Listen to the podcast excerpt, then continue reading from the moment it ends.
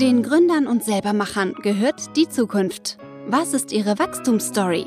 Auf welche Erfolge sind sie besonders stolz?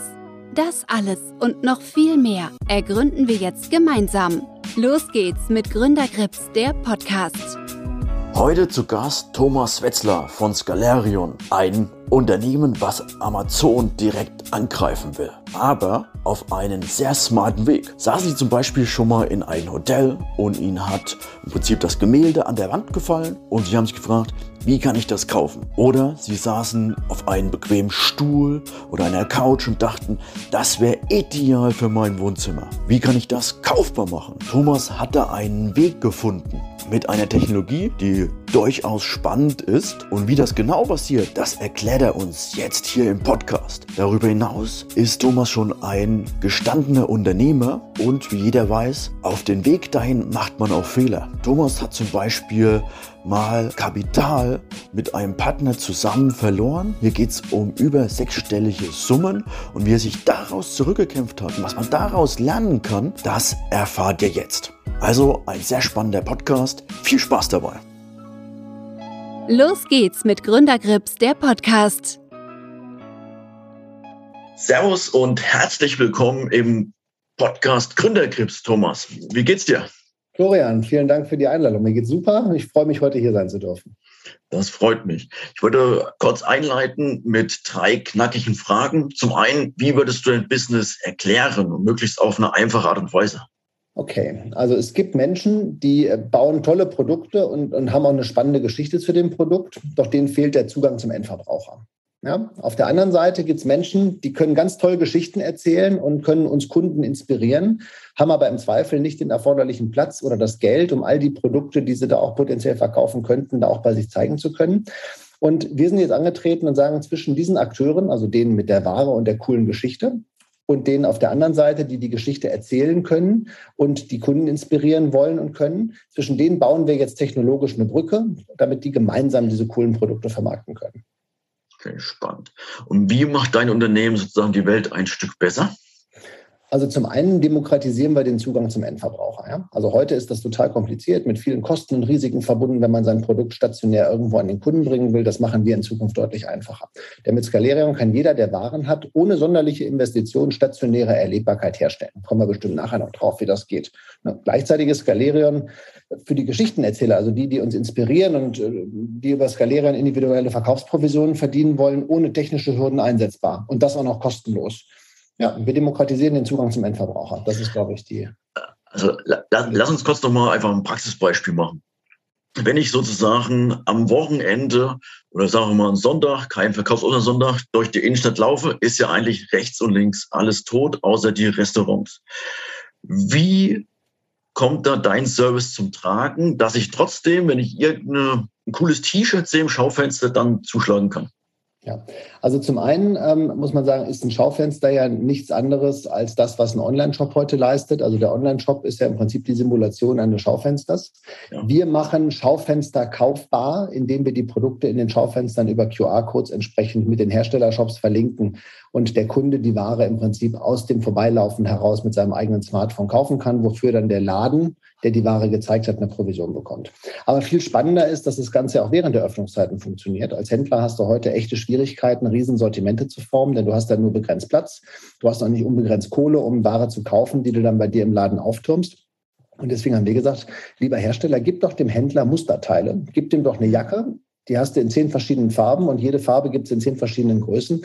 Gib ihm doch jede Farbe einmal, jede Farbe in einer anderen Größe. Und wenn du, Flo, dann in den Laden kommst und sagst, oh geil, gelb, wollte ich immer schon mal haben, finde ich voll cool, dann kann der Verkäufer sagen, ja, Florian, zieh mal die grüne an, weil die habe ich in deiner Größe da. Gleiche Jacke, gleicher Stoff, gleicher Schnitt. Zieh mal die grüne an und wenn dir die grüne passt und gefällt, dann kannst du die hier in gelb bestellen und bezahlen und kriegst die nach Hause geschickt. Ja, und dafür kriegt der Laden dann eine Provision. Und diesen Prozess, der da hinter den Kulissen läuft, also diese Bestellerfassung, das, die Bezahlung des Kunden und die Verteilung der Kohle, nämlich die Verteilung der Provision, das machen alles wir.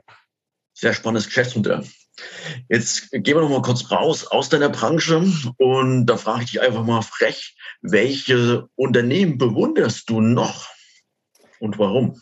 Okay. Ähm, Ich muss gestehen, ich finde Amazon ziemlich inspirierend. Und zwar nicht diesen Koloss Amazon, diesen, diesen Giganten, sondern den Spirit, der dahinter sitzt. Denn der Jeff Bezos, der hat es geschafft, niemals stehen zu bleiben. Also der hat sein Unternehmen in den zurückliegenden 20 Jahren kontinuierlich und unaufhörlich weiterentwickelt. Und das finde ich äh, sehr inspirierend. Siehst du dich auch als Amazon-Angreifer? Nee, ja, also eigentlich haben wir einen völlig gegenläufigen Ansatz. Ne? Der Amazon, der bringt die Waren aus jedem kleinen Laden in die große, weite Welt. Doch was er damit macht, ist, er schrumpft den Händler zu einem austauschbaren Fulfillment-Dienstleister. Ne? Und noch dazu konkurriert er jetzt mit seinen Lieferanten, denn für dieses Marktplatzgeschäft brauchen die den kleinen Händler eigentlich gar nicht mehr. So, und wir auf der anderen Seite, wir gehen hin und sagen, wir erneuern jetzt mal die Partnerschaft zwischen Handel und Industrie indem wir den Handel in dem stärken, was ihn eigentlich auszeichnet. Wir machen ihn also nicht wie in Amazon zu einem kastrierten Fulfillment-Dienstleister, sondern wir sagen, wir stärken den Händler in dem, was die anderen nicht können, nämlich Geschichten erzählen, Produkte inszenieren, Kunden beraten. So, und damit bringen wir eigentlich die große, weite Welt der Ware in jeden Laden um die Ecke. Und das ist eigentlich genau das Gegenteil von dem, was der Amazon will. Der will nämlich die einzige global galaktische Kundenschnittstelle sein. Absolut spannend. Ein guter gemeinsamer Freund hat mir noch eine Frage mit auf Weg gegeben und die lautet, wenn du im Prinzip einen Chef beim Frühstück mal sehen würdest, was würdest du uns sagen im Hotel? Oh, cool. Also ich glaube, dass die Hotels, in denen wir übernachten, viel günstiger sind als die, in denen Jeff Bezos übernachtet. Aber tun wir mal so, er würde mal in eins von unseren Hotels kommen. Dann würde ich ihm wahrscheinlich empfehlen, bei uns zu investieren, denn der Typ ist ja super smart. Der versteht sofort, was Galerion leisten kann. Ja, denke, das wäre, was ich machen würde. Ich würde ihm sagen, dass ich es klasse finde, was er aufgebaut hat und dass die nächste Evolutionsstufe Scalerion heißt und dass wir ihn gerne im Shareholder-Kreis willkommen heißen würden. Von meiner Perspektive her als Investor finde ich Amazon auch schon ganz smart, weil die aus meiner Sicht halt ein Wettbewerbsfeuer nutzen, das ist der gemeinsam geteilte Skaleneffekt. Das heißt, umso mehr Produkte sie absetzen können, umso günstiger wird es sozusagen im Einkauf und diesen Einkaufsvorteil geben sie an den Kunden weiter. Das ist ganz schwer, das ebenbürtig zu machen für den Einzelhandel. Oder wie siehst du das?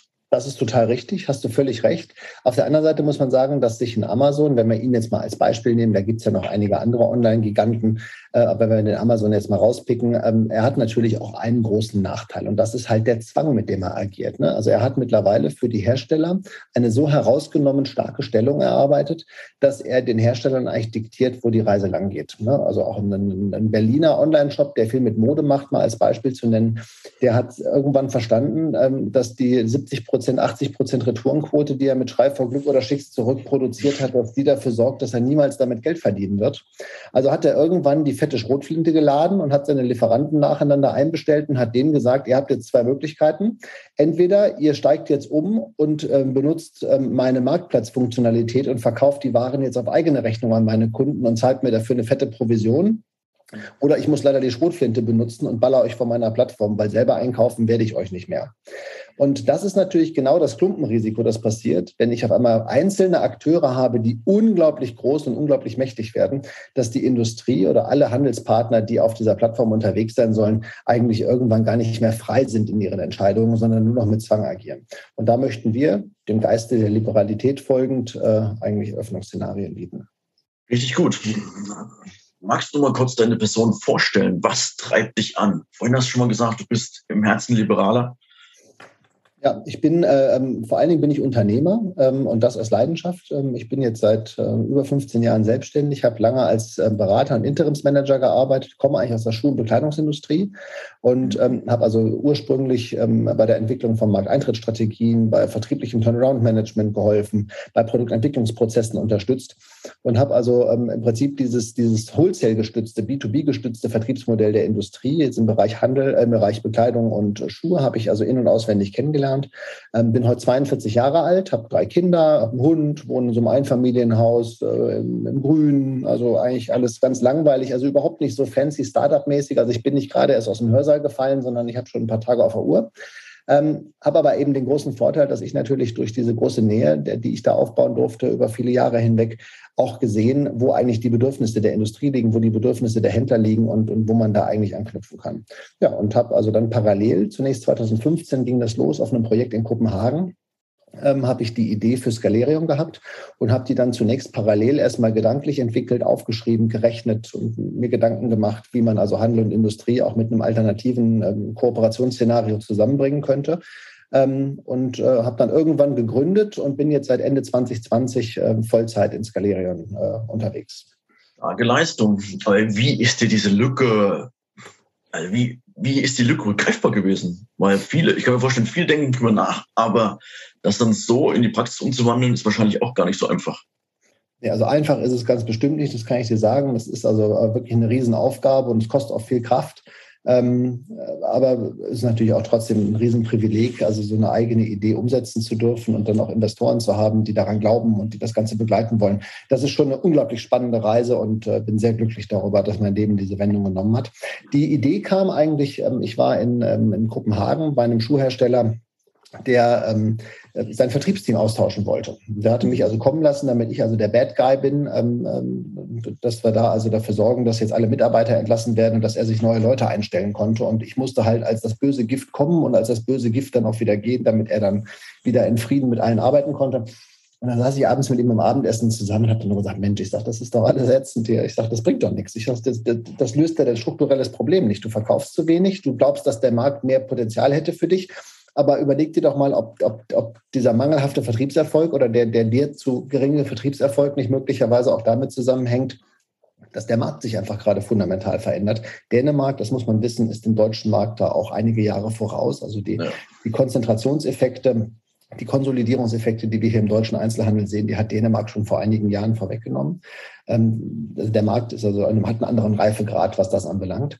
Ähm, aber der Henrik wollte davon nichts wissen, partout nicht. Also wir waren jetzt zum Abendessen und wir wollten jetzt über Fußball und dummes Zeug reden, aber doch nicht über sowas. Und wir sollten jetzt dem Plan folgen und sollten also alle rausschmeißen.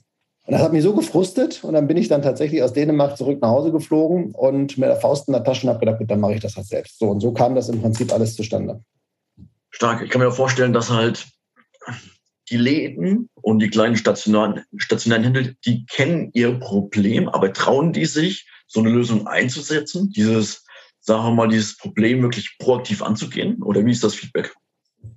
Ja, das ist in der Tat ein Thema. Also wir ähm, also auf dem Papier, wenn man sich Skalerion anschaut und sich das durchliest und wenn ich das so erzähle, dann sagen alle, ja, super und genau das ist der Weg, wo es hingehen muss und genau so muss es sein.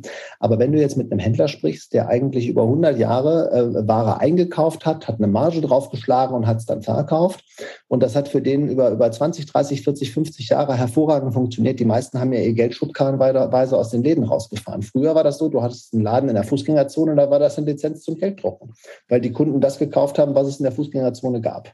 So, das hat sich halt Ende der Nullerjahre mit dem Aufkommen des Onlinehandels hat sich das halt erledigt. Und seitdem ist der stationäre Handel halt unter Druck. So, jetzt sind aber diese Händler natürlich ist immer noch gewöhnt, dass das früher eigentlich anders lief. Man findet heute noch Händler, die sagen, ach, so ein Zalando, das funktioniert doch nicht, verdient doch kein Geld, der wird doch irgendwann wieder verschwinden. Setzt sich nie durch. Äh, tatsächlich, ich meine, jetzt mittlerweile ist es weniger geworden, aber bis vor wenigen Jahren gab es wirklich noch große, große, namhafte Händler, die das tatsächlich, ähm, die das tatsächlich meinten. Ne?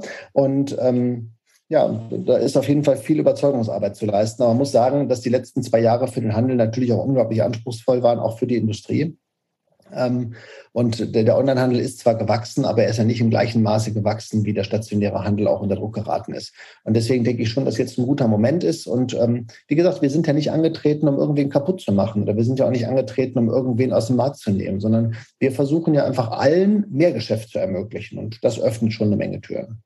Denke ich mir auch. Und also ich bin immer noch so ein bisschen sehr interessiert an diesen Grauzonen. Also wenn ich jetzt in nochmal dieses Thema Hotel aufgreife, was man vorhin hatte. Ich bin ein Hotel, finde einen Sessel cool oder ich finde irgendwie ein Kunstwerk cool und würde es gerne vielleicht meiner Frau schenken oder was auch immer, dann ist trotzdem noch ein langer Weg, bis ich das dann kaufen kann, weil ich müsste es mir dann irgendwo selber suchen. Hingegen, wenn eure Dienstleistung mit an Bord ist, sozusagen der QR-Code da dran, dann geht es ja recht schlicht, recht gut. Genau, also im Grunde genommen kann sich jetzt immer der Möbelhersteller, der kann sich jetzt ähm, an Skalerion anbinden. Das geht ganz schnell. Also wenn der einen Online-Shop hat, sind wir da in einer Stunde am Start, haben dann dessen Produkte auf der Plattform, haben den bei uns gelistet und der kann dann anfangen, sich mit den Orten, an denen sein Produkt erlebt werden kann, zu vernetzen. Der schickt denen einen Link und die melden sich in zwei Minuten an. Das heißt, ähm, es kann diese coole Bar, die mit diesen coolen Möbeln ausgestattet ist, oder der Laden, der irgendwo diese, diese Männer-Warteecke hat, wo die Kaffee trinken und auf dem Sofa sitzen müssen, damit die Frauen in Ruhe shoppen dürfen. Ähm, dieser Laden, der kann sich jetzt anmelden, kann sich jetzt diesen QR-Code generieren über unser System und kriegt dann den vom Hersteller dieses Möbelstücks entsprechend ausgelobten ähm, ähm, Provisionssatz entsprechend zugewiesen, sofern der Hersteller diesen Händler also einlädt. Und ähm, der Händler bringt dann den QR-Code an und kann also dann äh, dir, Flo, wenn du da auf dem Sofa sitzt und fragst, Mensch, geil, wo hast du das denn her? Kann er sagen, ja, guck mal, scan mal den QR-Code, der da unten dran hängt, kannst du sofort bestellen und kannst du den nach Hause liefern lassen. Aber das Ganze geht natürlich auch mit dem Espresso, mit der, mit der Kaffeebohne aus dem Espresso, das geht mit dem Prosecco, das geht mit der Taste, das geht mit der Vase auf dem Tisch, das geht mit dem Besteck im Restaurant. Also da sind im Prinzip keine Grenzen gesetzt. Ja, und ja. wir haben halt nur jetzt zum Moment, wir, wir geben uns mal den Fokus äh, stationärer Einzelhandel und gerade mit, mit Blick auf die Schuhindustrie sind wir gerade aufgestellt.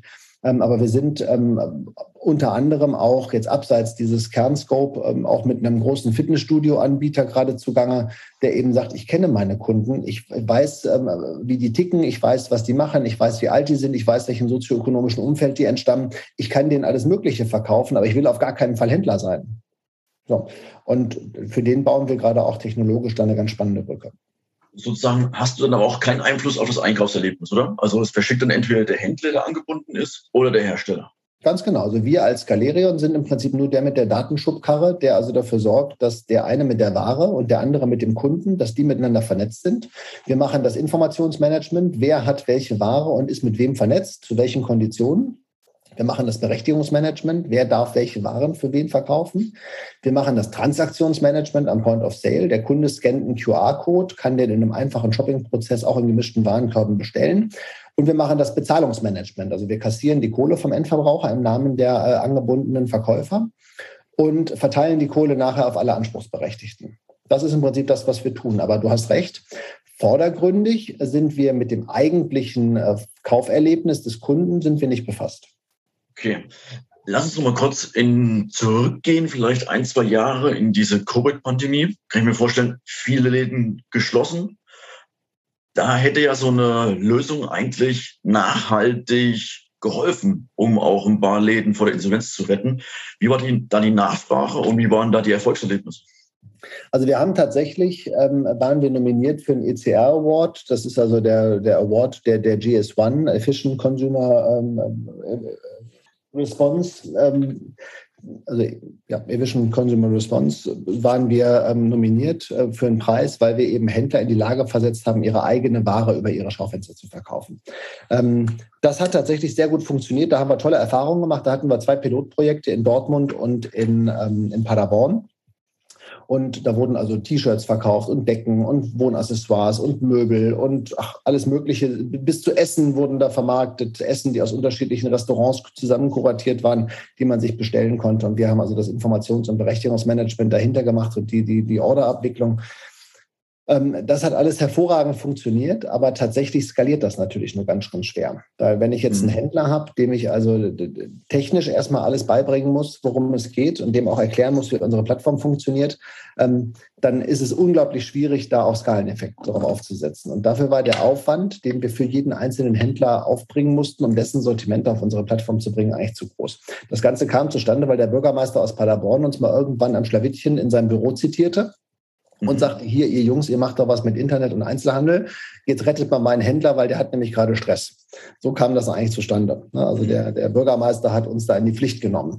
Ähm, aber das eigentliche Geschäftsmodell von Scalerion ist, dass wir also Anbietern von Waren, also Herstellern, Markenherstellern, äh, Großhändlern die Möglichkeit geben, ihren Vertrieb zu diversifizieren, indem wir halt sagen, du kannst nicht mehr nur über deinen eigenen Online-Shop und Online-Marktplätze verkaufen und nicht mehr nur im Wholesale-Bereich, sondern du kannst jetzt auch einen Mittelweg finden, indem du den stationären Händler eben auch als Marktplatz nutzt. Da kommen wir jetzt eigentlich her und einen Händler für sowas anzubinden, das dauert eine Minute, zwei Minuten. Deutlich einfacher. Okay. Und wie ist so die Kundenbindung? Wenn die einmal dabei sind, haben die ersten Erfolgserlebnisse. Ähm, bleiben die im Prinzip auch dabei.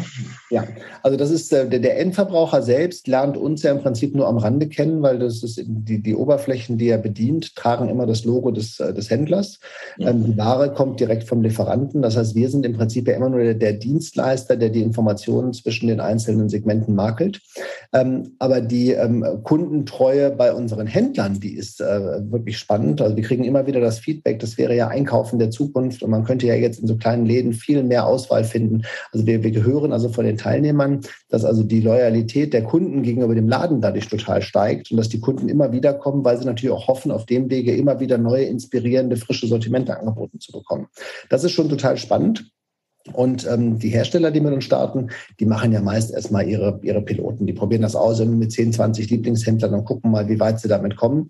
Und ähm, da ist es schon spannend zu sehen, wenn die dann merken, aha, Klick, das funktioniert ja wirklich, wie schnell das dann auch Momentum aufbaut. Kann ich mir vorstellen. Und aus deiner Sicht, welche Hürden oder Meilensteine waren die größten, die du in den letzten Jahren genommen hast? Also ich muss gestehen, was ich mir viel, viel, viel einfacher vorgestellt hatte, war das Thema Finanzierung, weil das heißt ja immer, das Geld liegt auf der Straße und Geld ist ja ohne Ende da und das ist ja alles überhaupt kein Problem. Also ich kann aus der heutigen Perspektive sagen, und wir haben auch gut fünf Millionen Euro jetzt vereinnahmt, also es ist nicht so, als wir kein Geld bekommen hätten. Aber ein Selbstläufer war das nie, zu keinem Zeitpunkt. Also das ähm, ist tatsächlich etwas, was schwierig ist. Also überhaupt mit einer Idee, mit einem Blatt Papier das Geld zu bekommen, um loszurennen, ähm, das war sicherlich ein ganz großer, toller erster Meilenstein, auch eine erste Erfahrung für mich, weil ich bis dahin alle unternehmerischen Aktivitäten immer selbst finanziert hatte. Mhm. Ähm, das war groß ähm, und jetzt ist es halt der Markteintritt gewesen. Wir haben also Ende 2020 das Team nochmal deutlich erweitert, äh, haben da nochmal einiges umgebaut und gemacht und sind also im letzten Jahr pilotweise und dieses Jahr jetzt richtig mit Volldampf in den Markt gestartet. Und äh, das ist sicherlich der große, alles überstrahlende Meilenstein für uns gewesen. Toller Moment. Wie groß ist dein Team aktuell? Wir sind zwölf Festangestellte und drei Freelancer. Also wir sind 15 Leute insgesamt. Ähm, mehr Frauen als Männer. Äh, wir haben also ein richtig tolles Team mit richtig viel äh, weiblichem Spirit drin. Das ist richtig toll, ähm, weil die ähm, arbeiten sehr genau und gucken genau hin und sind mit unglaublicher Leidenschaft bei der Sache. Also ich freue mich immer riesig groß, wenn wir uns dann auch mal alle sehen. Denn tatsächlich nicht nur durch Corona ähm, arbeiten wir eigentlich durchgehend remote. Die mhm. IT-Entwickler wollen sowieso lieber ihre Ruhe haben. Die sagen halt auch, ich komme ins Office, wenn ich muss. Dann muss ich mir halt irgendwie Noise Canceling Kopfhörer aufsetzen und nehme euch alle nicht wahr. Aber lass mich doch von zu Hause arbeiten, dann brauche ich den Kopfhörer nicht zu tragen und liefere dir die gleiche oder vielleicht sogar bessere Arbeit ab. Ähm, das verstehe ich auch, ähm, dass die lieber ihr eigenes Ding machen. Da finden wir uns regelmäßig in Meetings. Ähm, aber so, dass ich das ganze Ops-Team und das Sales-Team nicht um mich herum habe, das ist natürlich auf der einen Seite total schade, weil es total inspirierend ist, wenn wir alle zusammen sind. Aber auf der anderen Seite muss man sagen, hat natürlich Corona auch unseren Blick darauf geschärft, worauf es eigentlich ankommt. Und ich muss sagen, wir machen mit der Remote-Arbeit super Erfahrungen. Wir sind echt happy. Aber wir kommen halt regelmäßig zu Team-Events zusammen. Also jetzt Anfang Mai, wenn das Wetter ein bisschen schöner ist, werden wir bei uns auf der Dachterrasse vom Office auch ein gemeinsames Grill-Event machen. Da kommen dann alle hin. Und äh, da freue ich mich schon sehr drauf. Das sind gute Events, um die Unternehmenskultur zu stärken. Auf jeden Fall. Ähm, wie ist aktuell dein Blick auf die Mitarbeitergewinnung? Fällt es schwer, Mitarbeiter zu bekommen oder gelingt es aktuell auch ganz gut? Also tatsächlich muss ich sagen, man muss das unter zweierlei Gesichtspunkten betrachten. Also der Erstkontakt zu potenziellen Mitarbeitern, der ist schwieriger geworden, finde ich. Also du schaltest heute Stellenanzeigen oder Annoncen. Früher hast du immer Initiativ, hast du Initiativbewerbungen bekommen und du hast immer auch Bewerbungen auf Anzeigen bekommen. Heute ist das deutlich schwerer geworden. Also ohne Headhunter kommen wir eigentlich gar nicht mehr an die Menschen, die wir brauchen, weil wir natürlich auch bestimmte Skillsets suchen. Auf der anderen Seite, sobald wir einmal im Gespräch sind, kriegen wir sie eigentlich auch an Bord, weil ich meine, die Story, die wir haben, ist halt inspirierend. Ähm, mit uns kann man halt echt eine Delle ins Universum hauen und ähm, das halt halt schon eine andere Qualität. Ich meine, klar, die können alle mit ihren Top-Studienabschlüssen auch irgendwo in Konzernen anfangen. Aber bei uns äh, haben sie halt das Potenzial, echt einen Beitrag zu leisten, was zu verändern und auch ihre eigene Duftmarke abzusetzen. Und das merken wir schon. Wenn der Punkt erreicht ist, dass wir überhaupt bei einem Gespräch sind, dann läuft es eigentlich immer richtig gut die Delle ins Universum hauen. Das ist ein starkes Stichpunkt. Wo möchtest du mit deiner Firma in fünf bis zehn Jahren stehen? Wie tief soll die Delle sein? Ja, also wir, ähm, also ich wünsche mir eigentlich, dass wir äh, diese, dieses, dieses, dieses zweidimensionale, da ist der eine, der ist der Verkäufer und der andere, der hat einen Laden und da wird was gekauft, dass wir das ein Stück weit überwinden und dass wir einfach sagen, ich möchte als Kunde eigentlich überall da, wo ich inspiriert werde. Überall da, wo ich Produkte erleben kann. Überall da, wo man auch ein, ein Need in mir setzt. Überall da möchte ich auch in der Lage sein, diesem Need nachzukommen. Und ich möchte, dass die Menschen, die diesen Impuls in mir setzen, und zwar im mhm. echten Leben, nicht irgendwie in Social Media zusammengefaked, sondern wenn ich irgendwo echt inspiriert werde, dann möchte ich an diesem Ort auch gerne diesem Impuls nachgeben können. Und ich würde es total cool finden, wenn die Menschen, die mich begeistern und die mich inspirieren, dann dafür auch was davon hätten. Und also du willst, glaub, sozusagen, du willst sozusagen auch dieses Spot-Influencer aus dem Online rausholen und offline mehr oder weniger eine Basis geben. Ja, genau. Stell dir vor, wir beiden haben einen coolen Abend, sitzen irgendwo ähm, nett am Wasser und bei einem launigen Sommerfest unter Lampions und trinken Wein. Und wahrscheinlich trinken wir viel mehr Wein, als wir eigentlich wollten, weil es irgendwie dann doch der leckerste Wein ist, den wir je hatten. Ist ja immer so, ne? Wenn er schmeckt, dann ist es immer der leckerste gewesen, den man je hatte. Warum soll der Wirt dessen Job ja eigentlich ist, uns eine gute Zeit zu verschaffen und uns eine Pulle Wein zu verkaufen oder zwei, warum soll der hinterher nicht kommen und sagen, Flo, Thomas, ihr habt einen tollen Abend gehabt, ich habe genau gesehen, der Wein, der hat euch geschmeckt.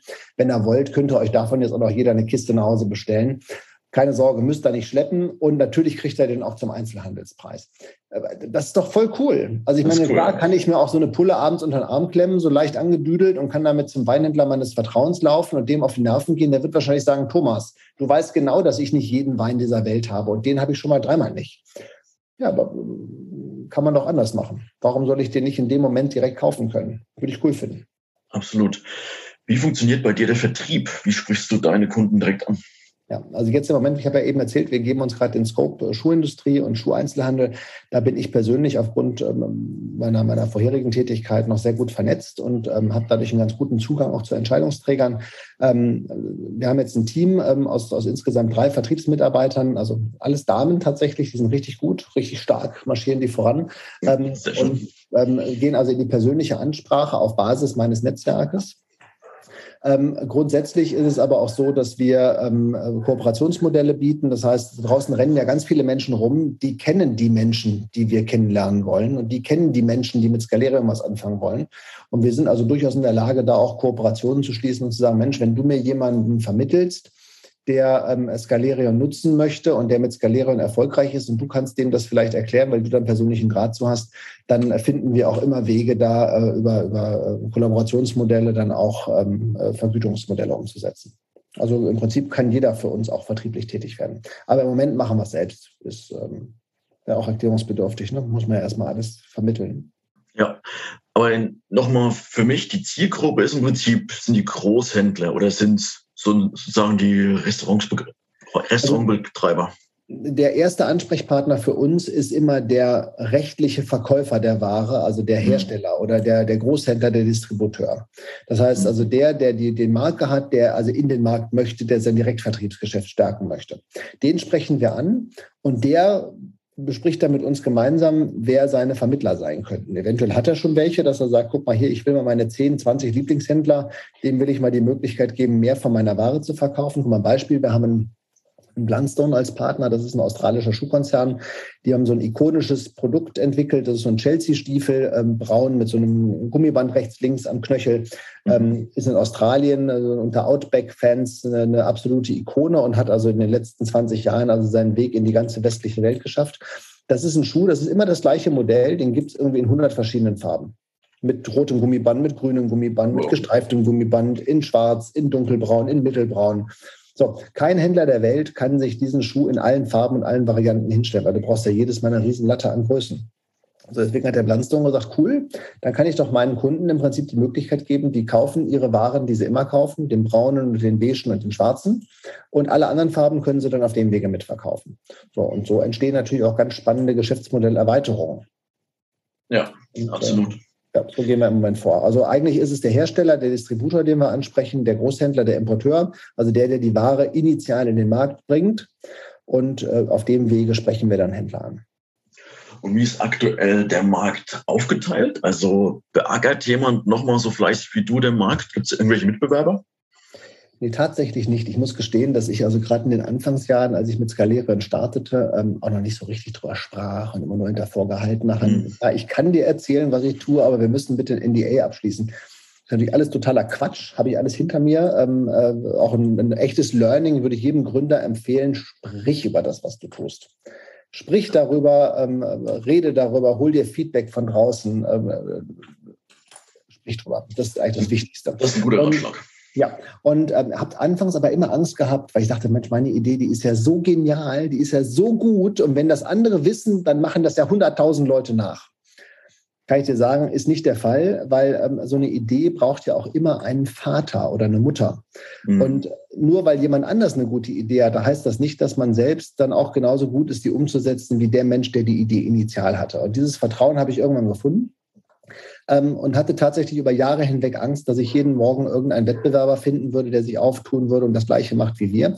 Tatsächlich ist das bis heute noch nicht der Fall, obwohl das Marktplatzgeschäft total ins Boomen kommt und alle reden jetzt von D2C. Also ich fürchte, da wird jetzt in nächster Zukunft was passieren. Aber Stand heute haben wir ein echtes Alleinstellungsmerkmal. Das ist natürlich ein sehr schönes Umfeld. Für welchen Standort habt ihr euch entschieden bei der Gründung?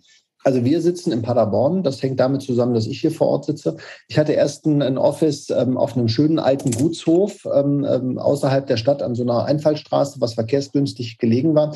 Da haben dann die ersten Mitarbeiter, die an Bord kamen, immer gelästert, das wäre das Farm Office. Wir würden auf dem Bauernhof sitzen war gar kein Bauernhof, war ein alter Gutshof, aber war immer das Farm Office. Gerade wenn die aus Hamburg dann kamen, da haben wir immer gelästert.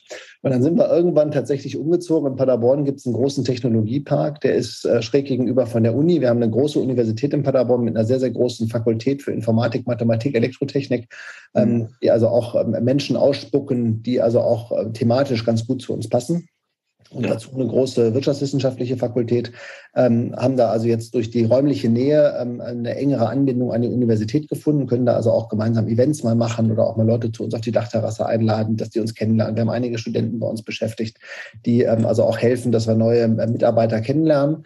Ähm, aber wir sitzen tatsächlich weiterhin in Paderborn, das ist meine Heimatstadt. Ähm, Zumindest bin ich ja aufgewachsen, geboren bin ich in Karlsruhe. Ähm, aber wir haben ähm, tatsächlich auch Mitarbeiter oben aus Hamburg. Ich habe es ja eben kurz erwähnt, äh, eine, eine Mitarbeiterin aus Braunschweig gehabt, ähm, dann aus Hamm, ähm, also aus unterschiedlichen Regionen Deutschlands sind Mitarbeiter bei uns an Bord. Ich glaube, dass man sich das heute nicht mehr erlauben kann, zu sagen, ich sitze in Paderborn und alle, die für mich arbeiten, müssen jetzt hier nach Paderborn kommen, sondern wir haben uns halt hier einen Standort gegeben, ähm, in dem wir halt erstmal zusammenkommen können, wo wir Meetingräume haben, wo wir zusammenarbeiten können, aber ansonsten kann jeder eigentlich da arbeiten, wo er seine Leistung am besten abbringen kann. Und deswegen sind wir eigentlich dezentral aufgestellt. Gutes Vorgehen. Wie definierst du Erfolg? Was waren für dich die größten Erfolgserlebnisse?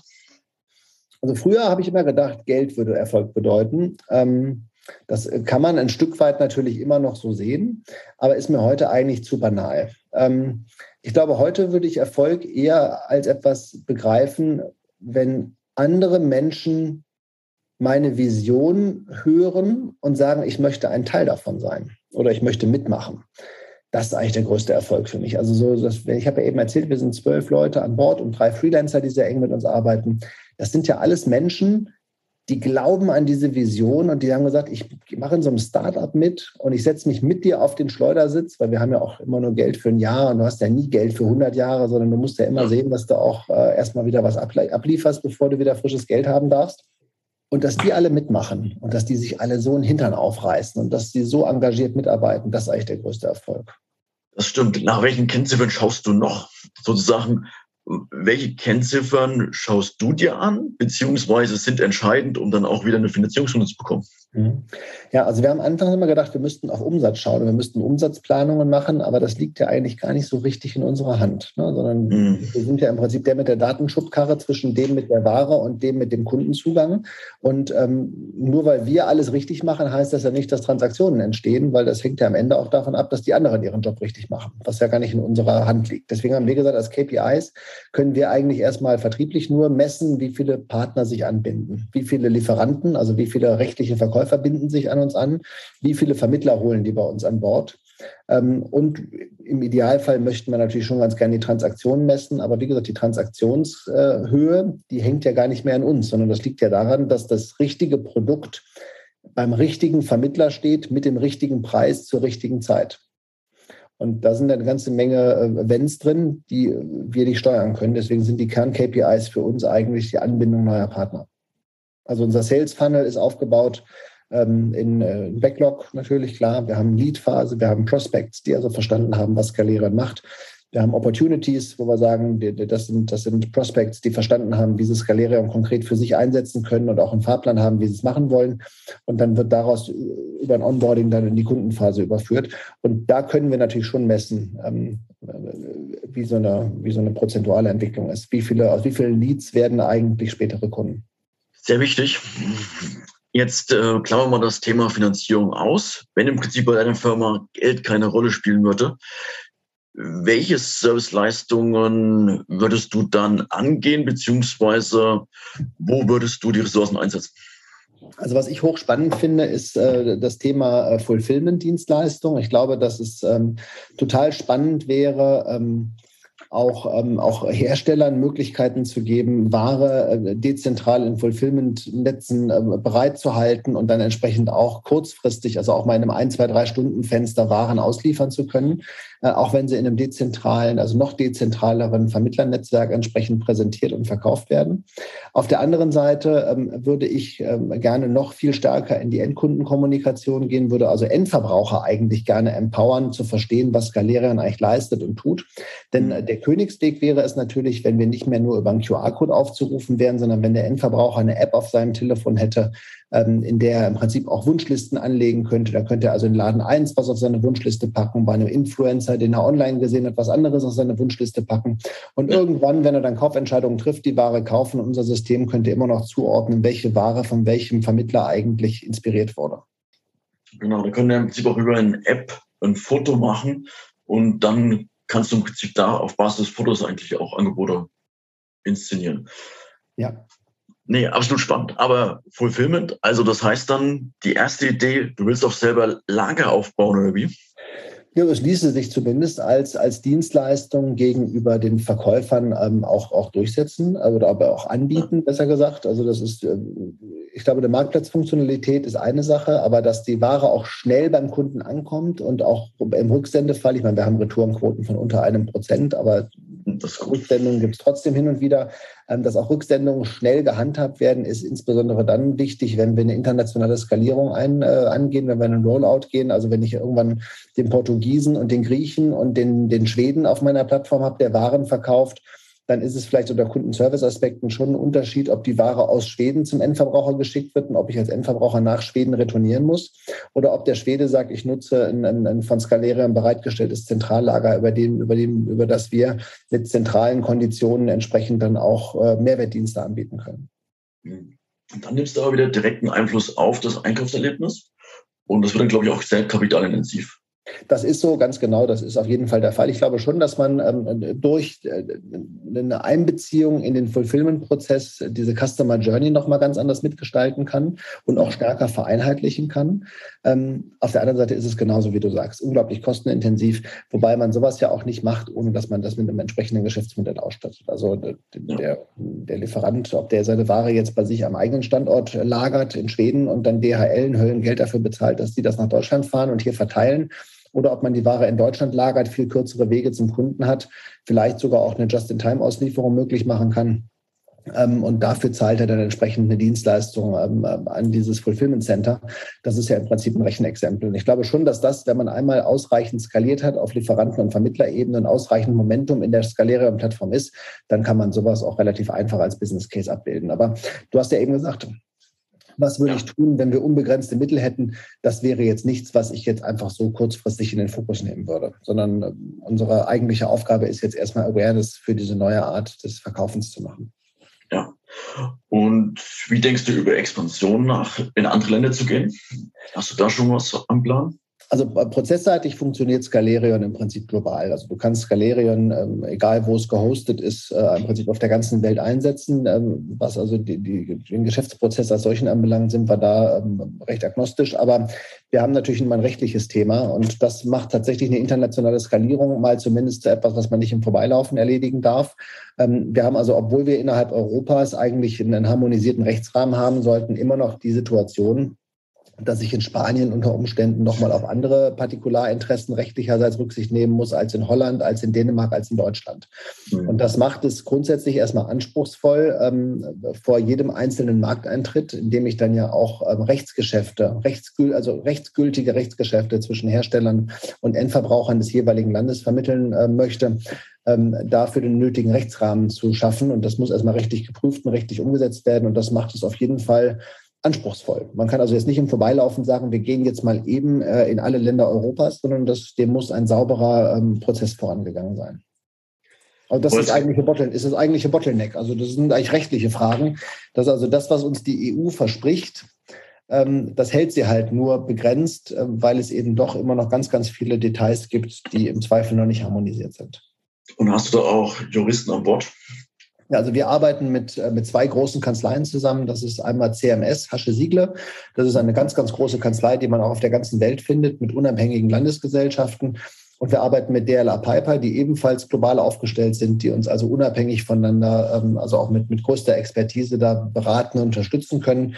Ähm, also die Kompetenz, über die können wir heute schon verfügen. Aber ähm, es ist natürlich trotzdem auch mit finanziellen Aufwänden verbunden, wenn ich jetzt ähm, in, in, Spanien ein, ein, Office von CMS anschmeiße, um mir im Prinzip meinen Business Case nochmal zu validieren und mir unter Umständen nochmal abweichende ähm, Teilnahmebedingungen oder Datenschutzerklärungen ausarbeiten zu lassen. Das ist alles machbar, ist alles nur eine Frage der Ressourcen. Nachvollziehbar. Ressourcen sind ein schönes Thema. Wie ähm, du als Gründer hast auch nur ein begrenzte Ressourcen. Wie teilst du die Ressourcen ein? Wie sieht dein Alltag aus? Also ich stehe morgens um 6 Uhr auf. Ich meine, ich habe zwei kleine schulpflichtige Kinder. Ich habe einen großen Sohn, der studiert schon. Der ist ähm, studiert Computer Engineering, hat einen ganz spannenden Studiengang sich rausgepickt. Hätte ich nie mit gerechnet, dass der auch in diesem Bereich möchte. Ähm, und der, in Paderborn? Der studiert jetzt in Paderborn, weil der während der Corona-Zeit angefangen hat. Der wollte eigentlich ins Ausland und das haben wir ihm dann aber ausgeredet, als dann gerade Corona zuschlug. Also der machte 20 sein Abi und ähm, da haben wir dann gesagt, Dominik, ich sage bei aller Liebe, ich meine, wir, wir, unterstützen dich gern bei allem, aber jetzt während Corona, wo, wo du wahrscheinlich nur in deiner Bude sitzen wirst, äh, bleib doch lieber erstmal da, wo du dich auskennst und geh nicht im ersten Schritt ins Ausland. Das werden wir im Master dann nachholen oder vielleicht geht er auch jetzt in der, in der zweiten Hälfte seines Bachelors äh, mal noch irgendwo hin. Das muss er aber selber entscheiden. Also jetzt äh, scheint ja Corona ein bisschen weniger ähm, auf unserer Agenda zu sein. Das schaffen sich da vielleicht wieder neue Möglichkeiten für ihn. Würde ich mich auf jeden Fall riesig für ihn freuen, wenn er auch nochmal ins Ausland gehen würde. Ähm, aber der Dominik ist bei der Frage nicht ganz so wichtig, weil der schon groß ist, sondern die beiden Kleinen sind sieben und neun. Und äh, ja, da stehe ich halt morgens um sechs Uhr auf mit meiner Frau. Da kümmern wir uns erstmal ums Family-Programm. Und ähm, ja, dann bin ich eigentlich so ab äh, Viertel nach sieben, wenn die aus dem Haus sind, äh, klappe ich den Rechner auf und starte erstmal in den Tag, checke meine E-Mails, äh, arbeite das ab, was vom Vortag noch liegen geblieben ist. Ähm, und dann gehen eigentlich schon um neun die ersten Telefonate los. Also immer wieder Herausforderungen. Hattest du auf deinem Weg zum Unternehmer irgendwelche Vorbilder oder Mentoren, die dich begleitet haben? Vorbilder hatte ich leider nicht. Ich habe mich also recht hemsärmlich selbstständig gemacht und musste also ganz vieles selber lernen. Ähm, bin da also auch recht früh mit einem Geschäftspartner gestartet, mit dem ich damals echt auf die Nase geflogen bin. Das hat also nicht gut funktioniert. Ähm, habe also viel Learning by Doing gemacht. Ähm, unterm Strich war das super, weil das hat mich zu einem besseren Unternehmer gemacht, weil ich habe also auch schon mal den Vorschlaghammer richtig mitten auf die Neune gekriegt und dann kann ich dir sagen, da lernt man eine ganze Menge draus, wenn man mal einen abkriegt. Ja. Ähm, auf der anderen Seite äh, habe ich einen Mentor seit äh, 2004, ähm, der mich ähm, also unter seine äh, väterlichen Flügel genommen hat. Das ist ähm, ein, ein, Wirtschaftsprüfer, äh, den ich ähm, über einen Freund kennenlernte, ähm, der also Spaß an meinem Drive entwickelte und dem also das Gefühl, wie ich an Dinge ranging und der ähm, mich danach tatsächlich jetzt die letzten fast 20 Jahre eigentlich wie ein väterlicher Freund äh, immer mal wieder begleitet und gecoacht und unterstützt hat. Und bei dem war ich zum Beispiel 2015 auch mit meiner Idee. Als ich aus Kopenhagen wiederkam, bin ich zum Bernhard gefahren nach Düsseldorf und ähm, habe ihm das vorgestellt und der war also auch Feuer und Flamme dafür und hat gesagt, Thomas, du musst das machen und setzt dich daran und hat sich dann auch viel Zeit genommen, mich auch durch diesen Businessplan-Prozess zu begleiten. Also ich hatte bislang ja immer mit eigenem Geld gegründet und immer alles alleine gemacht. Mhm. Hat mir immer eine Excel-Liste gereicht. Ähm, aber wenn man dann auch Investorengelder sucht, und es war eigentlich von Anfang an klar, dass das eine größere Sache werden würde, dann muss man da ja auch ein bisschen umfassender rangehen. Und ähm, der Bernhard hat mich also mit seiner fachlichen Expertise, aber eben auch menschlich, also auch als, als guter väterlicher Freund, hat er mich ganz toll durch den Prozess begleitet. Finde ich total wichtig, dass man solche Menschen hat. Das ist wichtig, absolut. Aber wie du es schon angesprochen hast, jeder Unternehmer wird Fehler machen. Auf welchen Fehler bist du besonders stolz? Was, hast, was hast du am meisten gelernt dann? Also was ich gelernt habe, ist, ähm, dass nur weil man einen Fehler macht und Verluste produziert, in meinem Fall waren es damals Schulden, auch nicht unerheblich. Das war also sechsstellig. Äh, mein Kompagnon, äh, der damals die Finanzierung sicherstellen wollte, der wurde dann vom Finanzamt abgeräumt. Äh, der hatte sich also an, an irgendwelchen unlauteren Geschäften beteiligt und dann war auch von heute auf morgen war nichts mehr mit, ich stelle die Finanzierung. Ähm, dann stand ich also von heute auf morgen alleine da. Das war völlig dilettantisch vorbereitet. Ich hatte mich auf sein Wort verlassen, dass er das schon regeln würde und habe eigentlich gelernt, ähm, dass man Dinge ordentlicher und sauberer und solider planen muss. Ne? Das war 2003, ist also Ewigkeiten her. Ähm, das war das erste Learning, ähm, dass man also nicht, äh, äh, beim Geld hört die Freundschaft auf. Das muss man so sagen. Also man sollte sich über alles im Vorfeld ordentlich verständigen. Man sollte alles mal ausgesprochen haben. Und dieses, ich verlasse mich mal darauf, dass der das schon genauso sehen wird wie ich, das taugt nicht. Ähm, das ist das eine. Und das andere ist, ich habe aber auch gelernt, dass keiner erschossen wird, wenn er 150.000 Euro Außenstände hat, sondern dass man einfach nur ehrlich sein muss. Mhm. Und ich habe also damals aus der Not heraus, das war ja nicht geplant, ne, das ist der liebe Frank, war dann plötzlich weg. Ich war dann auch dankbar, dass er weg war, weil mit sowas will man ja auch nichts zu tun haben. Ähm, aber ich war ja plötzlich gezwungen, eine Lösung zu finden. Mhm. Und der Dominik, der ist, habe ich eben gesagt, der ist jetzt 20, der war zu dem Zeitpunkt ganz klein, der war gerade irgendwie ein Jahr alt oder ein halbes Jahr alt. Das war also auch eine herausfordernde Zeit für mich als junger Vater. Ähm, ich habe gelernt, ich habe gelernt, sprich offen mit den Menschen und rede offen darüber, wo du gerade stehst, was du gerade kannst. Rede offen über deine Fehler, rede offen über die Herausforderungen, vor denen du stehst. Und paradoxerweise, dann wirst du auch nicht abgeknallt. Ich habe also die ganzen 150.000 Euro, habe ich in gar nicht so langer Zeit, weil ich geschäftlich dann doch ganz gut unterwegs war, habe ich die zurückbezahlt. Und tatsächlich sind Menschen, sind Menschen, mit denen ich damals, also auch bei denen ich Außenstände hatte, aufgrund dieser Herausforderung, die kannte ich damals ja nur geschäftlich, das sind zum Teil echte gute Freunde geworden. Und es gibt auch heute noch Menschen, die zu mir kommen und sagen, Thomas, ich werde das nie vergessen, wie du mit Anfang 20 damals vor mir saßt und mir erzählt hast, was dir passiert ist. Und du hast es durchgezogen und hast nicht die Finger gehoben. Und das kann ich eigentlich jedem nur empfehlen. Macht es euch nicht so einfach. Also sich in so eine Insolvenz davon zu stehlen, finde ich total ätzend. Ich meine, manchmal geht es nicht anders und wenn man ein richtig großes Rad dreht, dann muss man da vielleicht mal durch. Aber der Bernhard, mein Mentor, der hat damals zu mir gesagt, Thomas, wegen 150.000 ist hier noch keiner erschossen worden. Und ich kann euch sagen, der hatte recht. Er hatte recht.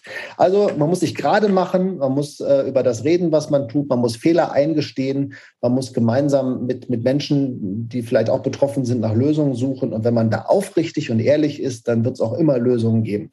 Und ja, guckt dann, wo ich heute stehe. Ich meine, äh, mir geht es echt gut, ich habe viel Geld verdient, ähm, äh, aber nicht, weil ich es geschenkt bekommen hätte, sondern durch harte Arbeit und immer aufrichtig sein. Weil du deiner Leidenschaft, deiner Ideen nachgegangen bist. Hast du noch andere Tipps, die du frischen Gründern mit auf den Weg geben würdest? Also ich persönlich ähm, habe jetzt auch durch Scalerium gelernt, ähm, dass die eigene Schaffenskraft ja Grenzen kennt. Man muss also frühzeitig begreifen, was schaffe ich alleine und mhm. wofür brauche ich Hilfe, sei es fachlich, sei es finanziell.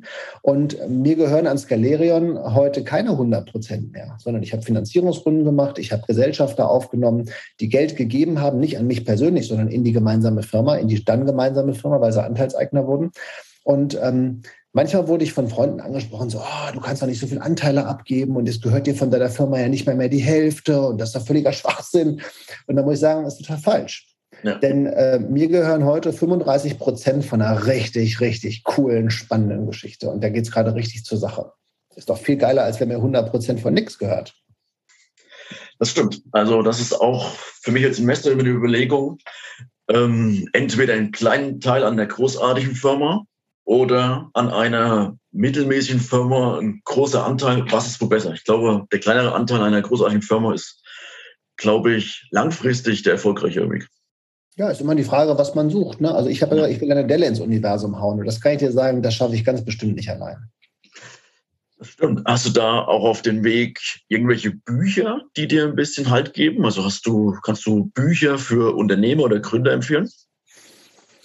Ja, also es gibt so zwei Bücher, die mich eigentlich ähm, ja, würde passen in dem Zusammenhang. Also das eine ist der Peter Kruse, der ist ein Unternehmensberater, der hat so viel im Change Management Bereich gemacht, der hat ein Buch geschrieben, überlegen, wie das hieß. Ich glaube, erfolgreiches Management von Instabilität. Klingt total sperrig, aber setzt sich im Prinzip damit auseinander. Er ist Psychologe, setzt sich damit auseinander, wie man also Change-Management-Prozesse in Unternehmen voranbringt, denen ja vorangehen muss, dass man überhaupt erstmal erkennt, dass man Veränderungsbedarfe hat. Ja. Und er geht also auf ganz spannende Art und Weise an dieses Thema ran und erläutert also, wie man in so Unternehmen also zunächst mal eine gewisse Wahrnehmung dafür schafft, dass überhaupt ein Veränderungsbedarf da ist und auf der anderen Seite, wie man dann so Veränderungsprozesse auch in so einer Mannschaft, in so einer Mit Mitarbeiterschaft dann entsprechend auch umsetzt. Weil du kannst ja sowas nicht oktroyieren, sondern du kannst ja nur mit allen gemeinsam in eine neue Richtung schwingen. Also wenn irgendwer anders in eine andere Richtung schwingt, dann produzierst du vielleicht eine Unwucht, aber damit bringst du nicht das Unternehmen auf den richtigen Kurs. Also Peter Kruse, erfolgreiches Management von Instabilität, fand ich richtig gut. Und äh, das andere ist ein bisschen plakativer, muss ich gestehen. Fand ich aber trotzdem richtig gut, ist total gehypt worden. Und da könnte man immer sagen, so, oh nee, wenn das so gehypt worden ist, dann taugt es nichts. Aber ich fand es richtig, richtig gut. Das ist von Christoph Käse, Disrupt Yourself. Der hat ein Buch geschrieben, ähm, ähm, war im Silicon Valley für den Axel Springer Verlag und hat dort also einige Unternehmen kennengelernt, hat da neue Geschäftsmodelle kennengelernt, hat gesehen, mit was für einem Spirit und was für einem Mindset so Gründer in den USA eigentlich zu Werke gehen und hat ein Buch geschrieben, in dem er also mal versucht hat, die deutsche, doch sehr traditionelle Wirtschaft aufzurütteln und zu sagen, Leute, ihr müsst selbst diejenigen sein, die euer Geschäftsmodell auf den Kopf stellen. Lasst euch nicht von anderen treiben, sondern geht selber voran. Und ich finde, dass dieses Buch großartig ist und kann es eigentlich jedem nur ans Herz legen. Vielen Dank für die wertvollen Tipps und für das tolle Gespräch. Hast du noch irgendein Thema, was du ergänzen wolltest, was wir noch nicht behandelt haben? Ich würde sagen, sei mutig, und sei neugierig. Das sind so die beiden Dinge. Ich glaube, man muss Lust auf Neues haben. Man muss den Willen haben, Bestehendes zu hinterfragen. Nicht ums mhm. abzubrennen, sondern ums besser zu machen. Ja. Und dann hab auch den Mut, es anzupacken. Das ist ein prima Schlusswort. Thomas, vielen lieben Dank für das Gespräch. Ich wünsche dir sehr großen Erfolg und wir bleiben in Kontakt und eventuell können wir in ein bis zwei Jahren nochmal sprechen und sozusagen die Story dann fortschreiben. Ich wünsche dir alles Gute. Servus. Danke, Flo. Bis bald. Vielen Dank für die Einladung. Ciao. Ciao, ciao. Gründern gehört die Zukunft. Wir möchten im Podcast Gründerkrips Ihnen ein paar Gründer vorstellen und auch gründergeführte Unternehmen besprechen. Warum? Man kann im Gespräch mit den Gründern einiges lernen für sein eigenes Business, aber auch für seine Investmentphilosophie. Deswegen würde ich mich freuen, wenn Sie unseren Podcast Gründerkrebs unterstützen, indem Sie ihn bewerten auf den Plattformen und einen Kommentar dalassen. Es freut mich sehr, dass Sie das Gespräch verfolgt haben. Ich wünsche Ihnen einen schönen Tag. Ihr Florian König.